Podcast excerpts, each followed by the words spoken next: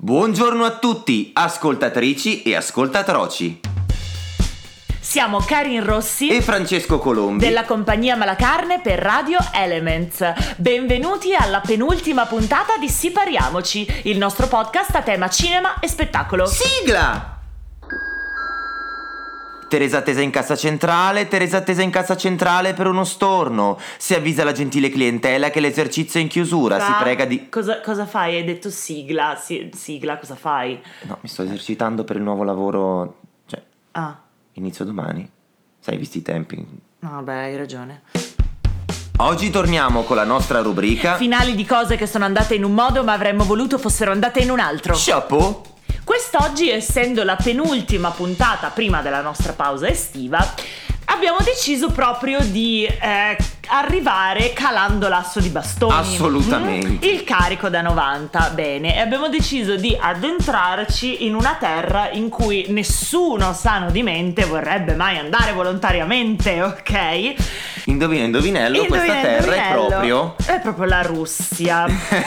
La madre Russia. Madre Russia, sì. Ogni attore prima o poi si ritrova costretto a confrontarsi con quest'autore e, e anche questo testo. Ecco, ora io mi taccio e lascio la parola al russista della nostra situazione. L'autore è Anton Chekhov e il testo è Chaika, altrimenti detto in italiano il gabbiano. Ah. Il gabbiano. Allora, diciamo che essendo un testo russo, noi vogliamo un po' sconvolgere le carte in tavola, come si suol dire, quindi facciamo un mega spoilerone. Il protagonista muore. Sì, e purtroppo non essendo neanche un romanzo di Agatha Christie, eh, non è neanche il maggiordomo. Assolutamente. No, anzi, lui, il, il nostro protagonista, Costia, si spara. Ve lo diciamo subito, si spara. E quindi quello che ci interessa è perché, si spara. Ok, e noi andiamo un po' indietro. Eh, Konstantin Gavrielovich, quindi il nostro protagonista, è Eh, figlio. Ascoltatori, qui abbiamo degli alti livelli di linguismo. Non so se, se puoi Mettiamo ripetere. Kostia. Konstantin Gavrilovic, Benissimo. però altrimenti detto Kostia, dai, mettiamo Kostia per gli Benissimo. amici. Il nostro Kostia è il nostro protagonista ed è il figlio di Arkadina, che è una diva, insomma, questa attrice di altri tempi con una carriera eh, meravigliosa. Quindi pensate che razza di madre amorevole che è Arcadina. Assolutamente bene. niet. Si crea questo conflitto madre e figlio. Alimentato dal fatto che Costia, eh, giusto per uscire dall'ala protettiva di sua madre, che cosa decide di fare nella vita? Il drammaturgo. Allora ti vuoi del male? Allora ti vuoi del male, oltretutto perché Arcadina ha eh, una certa idea di teatro e nessuno la smuoverà mai dall'alto del suo piedistallo. Ovviamente Costia, giovane e intraprendente, rampante drammaturgo, cosa decide di fare? Il teatro nuovo. Il teatro simbolista. Esatto. Ora voi capite bene che lui si trova davanti a dei no, ma che schifo, ma che sta roba continui da parte della madre. In più, una cosa che si aggiunge è l'amore. Certo, l'amore arriva sempre a rompere le palle, possiamo dire. Certo, possiamo dirlo. Quindi le matriosche, le visto che matriosche. siamo anche in Russia. Quindi Ehm, purtroppo Arcadina eh, è fidanzata con questo scrittore, Trigorin, con cui quindi Costia eh, instaura fin da subito un rapporto conflittuale. Dall'altra parte invece il nostro Kostia si innamora Perdutamente. ovviamente di un'altra attrice giovane che si chiama Nina. Ora non serve essere Freud per capire che qualcosa non va in Costia perché la madre attrice con cui lui instaura un conflitto e però la fanciulla di cui si innamora è un'attrice, insomma capiamo che cioè, ci sono degli irrisolti. strano, ecco, certo. benissimo. Ovviamente- Allora Nina possiamo dirlo, adesso sfatiamo un mito, Oh, va bene? finalmente, meno male, Siamo vai. qui, probabilmente non lavoreremo mai più nelle nostre vite, ma ci teniamo a essere sinceri con voi. Noi nel dubbio diciamo ironia. Andiamo Esatto. avanti. E s- salvatevi questa parola, ironia. Bene, allora, a fronte di tutte le attrici che nella storia dei provini teatrali hanno portato il monologo di Nina, signore e signori, Nina è un personaggio insulso. Va bene. Perché lei passa a metà dell'opera a dire io sono un gabbiano, io sono un gabbiano. Anzi, no, sono un'attrice, no, sono un gabbiano, no, sono un'attrice. Qui Va bene. compagnia Malacarne sostegno poesia ermetica. Esattamente. Perciò Nina poverina è un personaggio abbastanza insulso che non sa bene dove collocarsi nella vita, d'accordo. Ma perché lei dice sono un gabbiano? Perché c'è un motivo. Assolutamente. Perché Costia, per dimostrare tutto il suo amore verso questa fanciulla, pensa che la cosa migliore assolutamente da fare sia regalarle un gabbiano morto. Ora.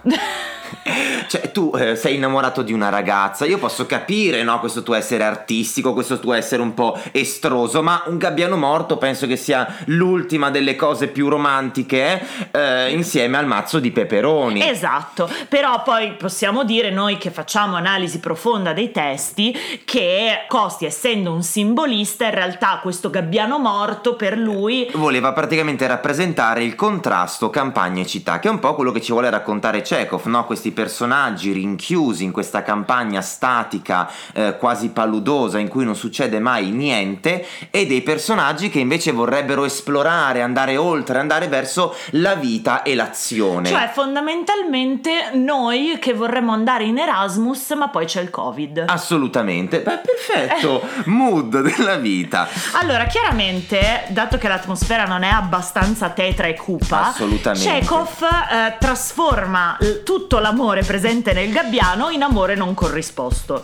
Quindi, non solo abbiamo un altro personaggio che è la povera Masha, che è innamorata di Costia, ma nessuno se la fila. Ora, per farvi capire chi è Masha, avete presente l'unione tra una Tumblr girl e eh, il periodo emo? Ecco, mettetelo all'ennesima potenza e trovate Mastienka, nostra Masha. Anche perché la prima battuta che lei dice è... Ah sì, eh, perché c'è un, un altro personaggio che dice ma perché vestite sempre di nero? Sono in lutto per la mia vita, sono infelice. Quindi abbiamo Masha che è l'archetipo dell'amore non corrisposto. Assolutamente. Poi abbiamo il povero Costia che si prende una randellata in fronte perché Nina a un certo punto gli dice arrivederci e grazie, io sono innamorata di Trigorin. E quindi a un certo punto c'è quella, que- insomma, quella cosa strana del oddio, lui artista, lui scrittore più grande, ricordiamocelo. Certo. E quindi lei ha questa insomma passion eh, spropositata. E quindi Costia dice: Allora tu, Trigorin, mi stai sulle balle due volte perché non solo stai con mia madre, ma mi porti via anche la possibile fidanzata. E no, In tutto ciò non vogliamo immaginare Arcadina come la prende questa cosa qui del suo fidanzato che va con una più giovane, lei è nera come la nera pece. e si sente vecchia, fa insomma così lifting. no, voi non mi potete vedere, ma si tocca le guance. Sì, inizia cercando... a farsi maschere Ah, liftanti sì, sì, una sì, dietro l'altra. filler, quelle cose lì. Va bene, giusto per non farci mancare niente, Chekhov ci inserisce anche una bella scena di teatro nel teatro in cui Kostia mette in scena uno dei suoi drammi psichedelici simbolisti che nessuno capisce e fa una gran figura di merda. Capite bene che questo povero ragazzo ha tutte le ragioni di spararsi Assolutamente. Ora andiamo alla conclusione di questa storia. Costia si spara. Ora passiamo ad agire. Perché c'è molto da dire. Compagnia Malacarne, sostegno poesia del Che Novecento. perle vi regaliamo oggi. Dunque, allora, questi personaggi sono delle cavie fondamentalmente, perché noi ci stiamo immaginando di rinchiuderli tutti in una stanza e di utilizzarli appunto come cavie per un esperimento antropologico e sociale. Ma quale stanza migliore, quale stanza più trash se non la casa del grande fratello, ma Perfetto. versione staliniana perché siamo in Russia. Esatto. Ok. Quindi niente divertisement, niente divani comodi, niente colori grigio tortora. Queste sedie con gli spilli, un po' così. Va bene, però quello che ci interessa è davvero eh, portare all'estremo le nevrosi di questi personaggi che nessuno di loro è stabile. Cioè, Assolutamente. n- un Cosa- equilibrio non ce l'hanno. Esatto, cosa succederà? Ed eccoci qui pronti. Dunque, dopo qualche giorno di osservazione, noi inizieremmo a mm, notare dei comportamenti quantomeno strani.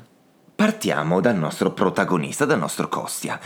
Dopo qualche giorno lui comincia a ehm, manifestare delle disfunzioni del comportamento sessuale, in particolar modo il complesso di castrazione. Cosa vuol dire? Che lui non si sente di dire più niente perché ha paura totale di, del giudizio degli altri, quindi arriva questa insomma passività nei confronti della vita esacerbata al massimo. E poi troviamo Arcadina. Arcadina che diciamo porta all'estremo la sua nevrosi da angoscia, quindi inizia a fumare spasmodicamente, una sigaretta dietro l'altra, e sviluppa questi disturbi da panico, fobie sfarfalleggiando in giro.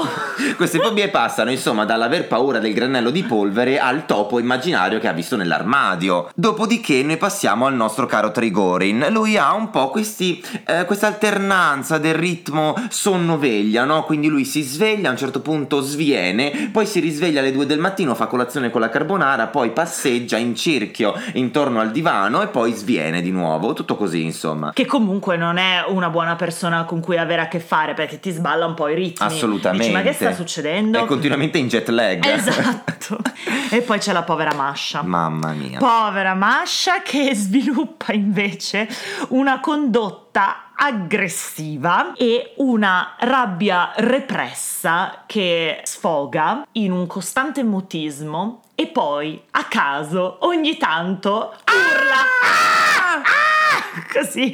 Quindi immaginatevi lei e Nina che si incontrano ogni tanto perché la povera Nina invece sviluppa una nevrosi isterica con parossismi, quindi ogni tanto sviene, ogni tanto ride, ogni tanto piange. Poi c'è un po' di tanto... clownery, capito? Sì. Abbiamo, abbiamo, scoperto che Nina riesce a fare in questi, eh, come dire, deliri anche delle capriole all'indietro. Mentre è incosciente. Quindi quasi circensi, capito? Quindi immaginatevi come stavi dicendo tu, eh, Masha e Nina che si incontrano per i corridoi. Ah! Uh! Ah! Uh! E quindi insomma uno spettacolo raccapricciante, pietoso, meraviglioso. Pietoso. Sì, sì, Al sì. che eh, la decisione migliore che possiamo prendere è quella di eh, chiudere a chiave questa stanza immaginaria e non farne uscire nemmeno uno, mai più. Mai più. E così si conclude un'altra puntata di Si Pariamoci, vi aspettiamo sabato prossimo, sempre alle 18, sempre su Radio Elements, noi, compagnia Malacarne. Vi ringraziamo e buona ricaduta nella dipendenza da antistaminico perché questi pollini ci stanno facendo impazzire. Anche, a voi e famiglia.